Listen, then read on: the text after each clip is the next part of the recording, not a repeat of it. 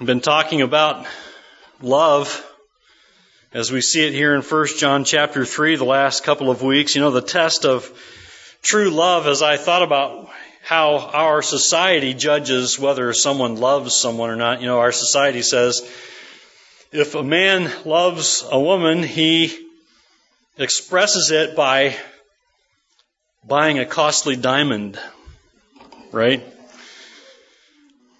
You've seen the diamond commercials, right? And they would suggest that if you really love someone, gentlemen, you buy them a really expensive diamond. True love equals diamonds. It seems to be one of those tests of true love that our society has created. For many, it's the definition of love. When they start talking about marriage, how much a guy spends on a diamond. Uh, some think you can define a person's love by looking at how they invest their time, how they spend their money, how they invest their energy and their efforts. I read this week the story of a man who has eaten 23,000 Big Macs in 36 years. I did the math. That's like 1.75 Big Macs a day. I'm jealous. Not really. He, he, um, he saved every receipt and then he wrote a book, and I guess he's still eating Big Macs. He he said that he only the only day that he didn't eat a Big Mac was the day uh, of his mother's funeral, out of respect for her wishes. Evidently, she didn't want him to eat Big Macs. So his book documents his journey through Big Macdom, right? And we would say that guy loves Big Macs and he can prove it. I saw a picture of him. He looks pretty trim. So he must be working hard to uh, stay in shape. But we would say he loves Big Macs.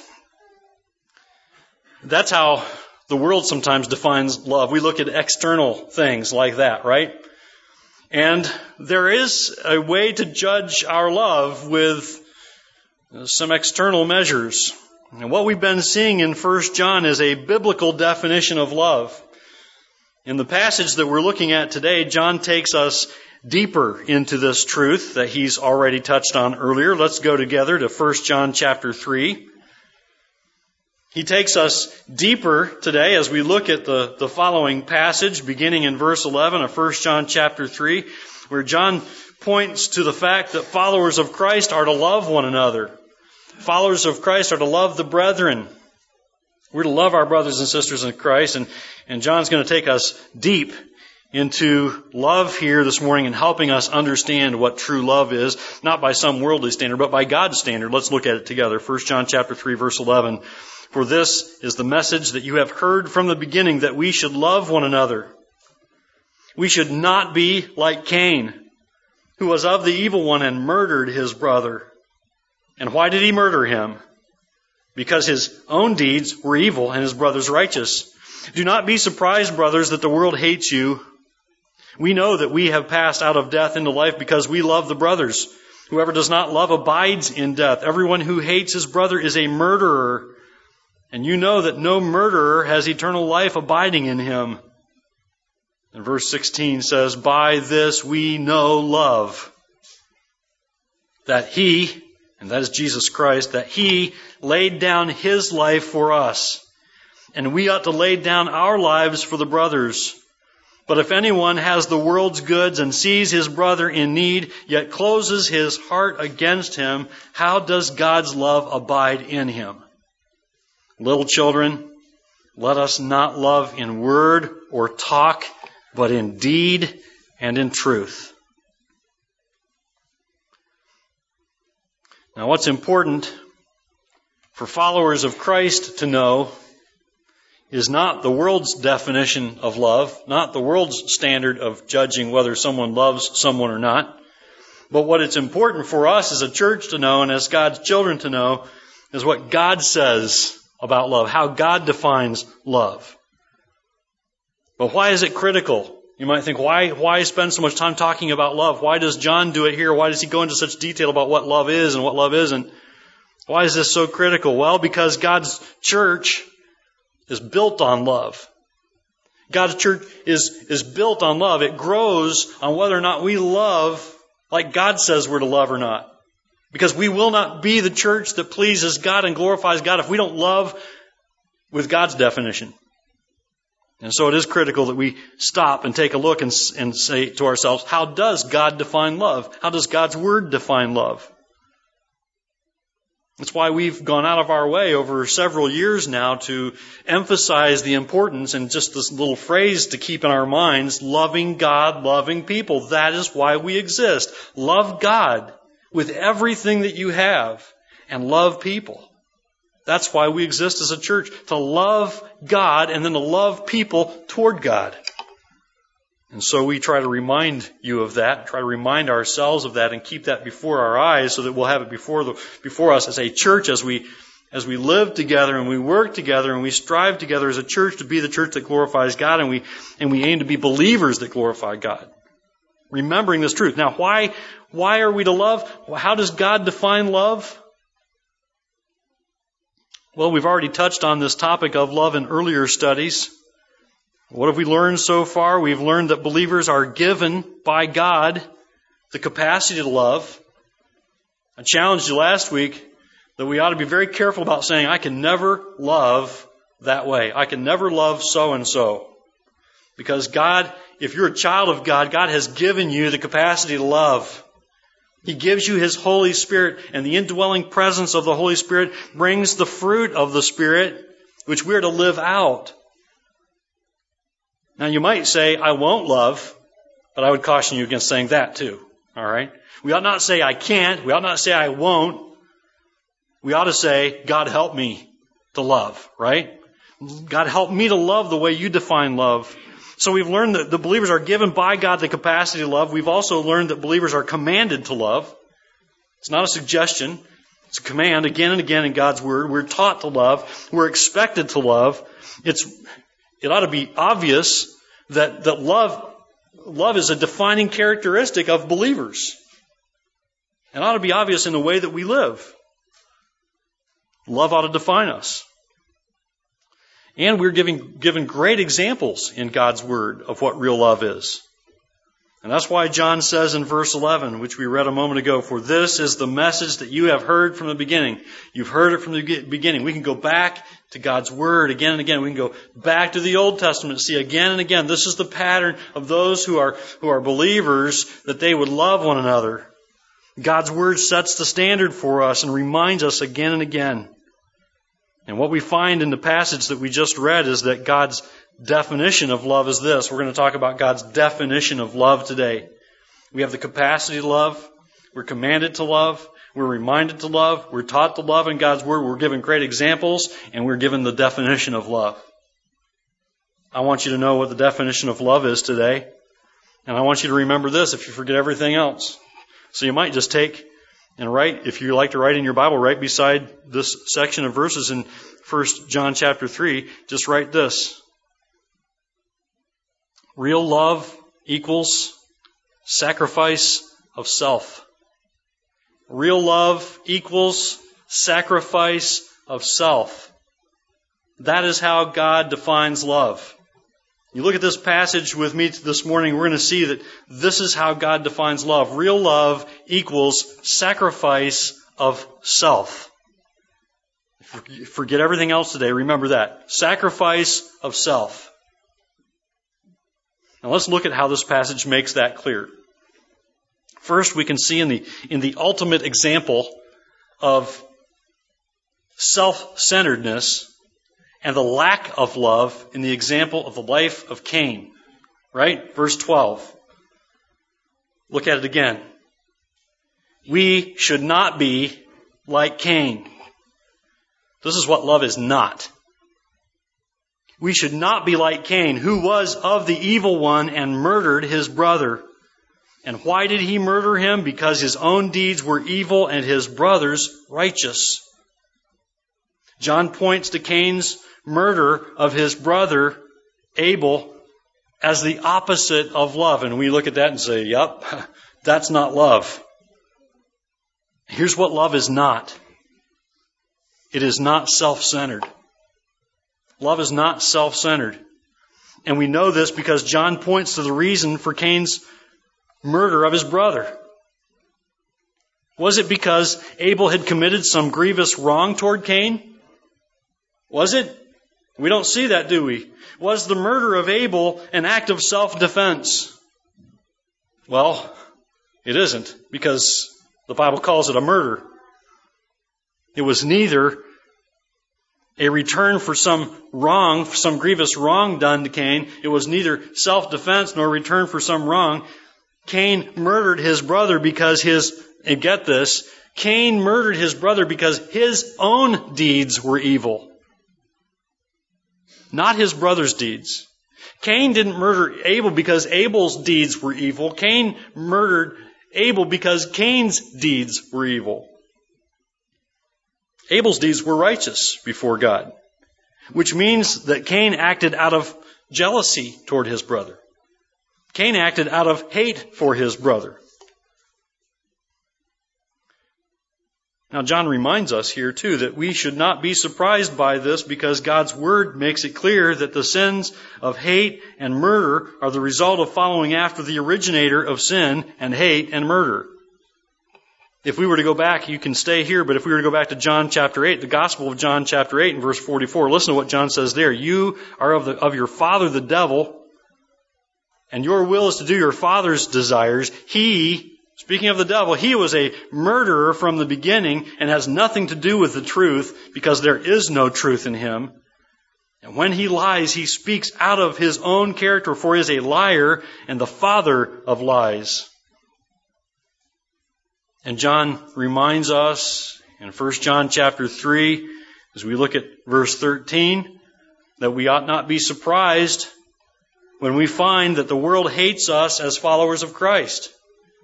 John says it in 1 John chapter 3 verse 13, 13, do not be surprised, brothers, that the world hates you. Coming right from talking about Cain and why Cain murdered his brother, he stops and says, and don't be surprised that the world hates you. Now, why does the world hate us? Well, the world hates us for the same reason Cain hated Abel. Cain had deeds that were sinful and wrong, right? And Abel's deeds were righteous in the sight of God. And the world hates righteousness for the same reason that Cain hated Abel. Cain hated his brother because the righteous deeds of Abel exposed and magnified his own sinfulness. And the world hates followers of Christ because their own righteousness exposes and magnifies their own sinfulness. Cain could only see himself. Cain was acting out of selfishness and jealousy. We need to stop and remember this, but not only is murder an act of hatred and, and selfishness, so is a lack of love. A lack of love is selfishness. A lack of love is hatred. John drives his point deeper into our lives with his statement in the middle of verse 14. Look at verse 14, beginning right in the middle of verse 14. Whoever does not love abides in death. Everyone who hates his brother, says verse 15, everyone who hates his brother is a murderer. And you know that no murderer has eternal life abiding in him. Remember this, that whoever hates is living in death. Whoever hates, by, by God's standard, is a murderer. Now, the one who continually and unrepentantly hates is just as much a sinner as the one who murders. Love is not self centered. Love is not self centered. We see what love is not by what John says it is not. Love is the sacrifice of self. John makes that very clear by pointing to the ultimate example of sacrifice of self Jesus Christ. Right? Jesus Christ is the ultimate example of sacrifice of self. Look at verse 16. By this we know love. That he laid down his life for us. And we ought to lay down our lives for the brothers. You see the ultimate example of sacrifice of self in Jesus Christ? We ought to. True love is sacrifice of self. Jesus willingly gave himself for those who will confess their sin and trust in him. Jesus sacrificed self. Jesus says it in John chapter 10, in the Gospel of John chapter 10, verse 11 and verse 15. I am the good shepherd. The good shepherd lays down his life for the sheep. Just as the Father knows me and I know the Father, verse 15, and I lay down my life for the sheep.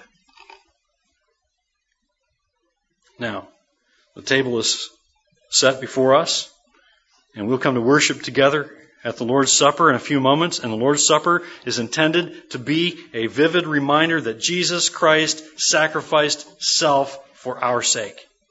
We ought never forget. We come back regularly to remind ourselves that Jesus sacrificed self for us. And of course, the ultimate example of the sacrifice of self is the laying down of one's own life for another, right? And we would say, well, that's the ultimate example. That's real love. That's laying down your life for another person.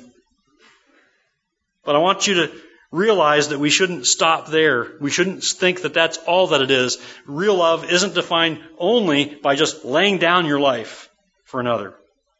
John's instruction here in 1 John chapter 3 clarifies for us that love is more than only laying down your life for someone else. The sacrifice of self is not only giving up your life for another. It certainly can be that, but it's also this. Look at verse 17.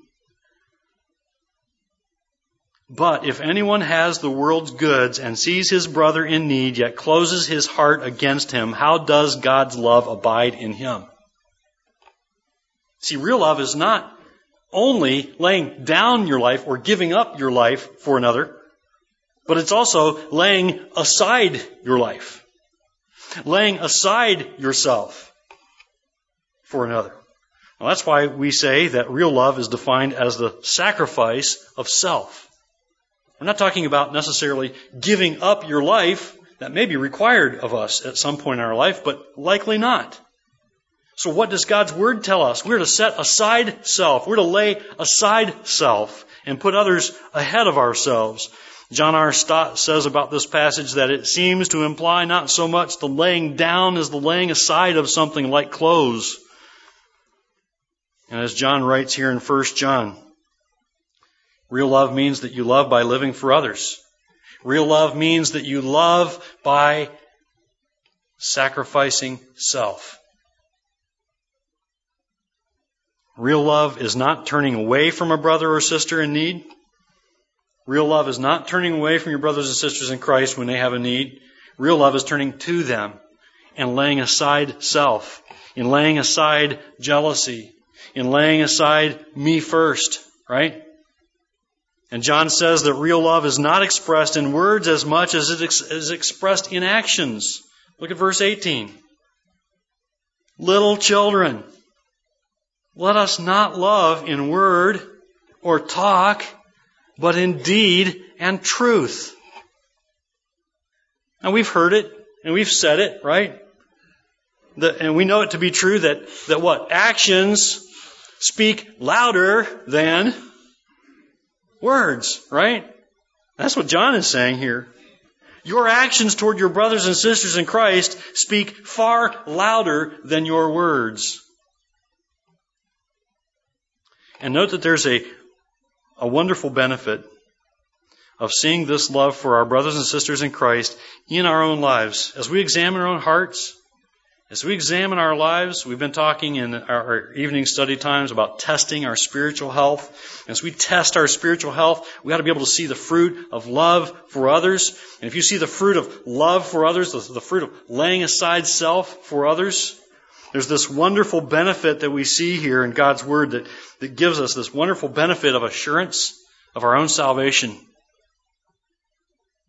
Note that there's a, this wonderful benefit of seeing this love in our own lives. It's this benefit of the assurance of our salvation, just as we noted in verse 17 a moment ago when John says that the absence of love for the brethren shows an absence of the love of God in you. The absence of love for one another is an indicator that there's an absence of the love of God in you. Our love for the brethren also assures us of our salvation. Look at verse 14, just the first half. Verse 14, John says, We know that we have passed out of death into life because we love the brothers. God's word comes before us to challenge us once again to say, look, you want to, you want to know whether you're really a, a follower of Christ, a believer in Jesus Christ. Do you love other believers? Do you sacrifice self? Do you put others first? The sacrifice of self, putting others' needs ahead of our own, is evidence of the Father's love at work in us. It is evidence of the Father's love at work in us. It is evidence that we have the power of the Holy Spirit at work in us, making us something that we would not be without the Holy Spirit. It is evidence and assurance of our salvation. Real love is following the example of Christ who laid down his life for the sheep. Real love is the sacrifice of self. Mark it down. Live it. Obey God's commands and live by the power of the Holy Spirit in you. Real love is the sacrifice of self. Bow your heads with me, would you please? I'm going to ask our men who will be serving at the Lord's Supper to come and join me at the front and take a seat. Let's bow our heads together for a word of prayer.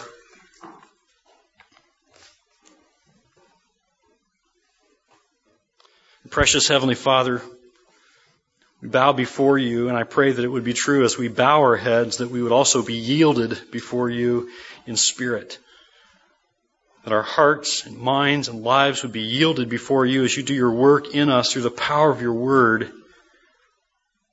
Lord, take your word and take it deep, deep in us, that we might take it very seriously and allow it to challenge our hearts and minds in this area of love. Lord, help us to love like Christ has loved. Help us to be obedient in this way. Help us to show the love of Christ to one another, and may it spill out this, out of this fellowship of believers, out of this church, this body of believers called the church. Help it, Lord, to spill out from among us and into this world that needs the love of Christ shown to them. But Lord, may we evidence the love of Christ in this fellowship of believers and in our individual lives as followers of Christ. For that, we need your help, Lord. We yield before you. I pray that it would be true that we would yield before you and your Holy Spirit and your word as you do your work in and through us who have yielded before you and trusted in Jesus Christ. In Jesus' name we pray. Amen.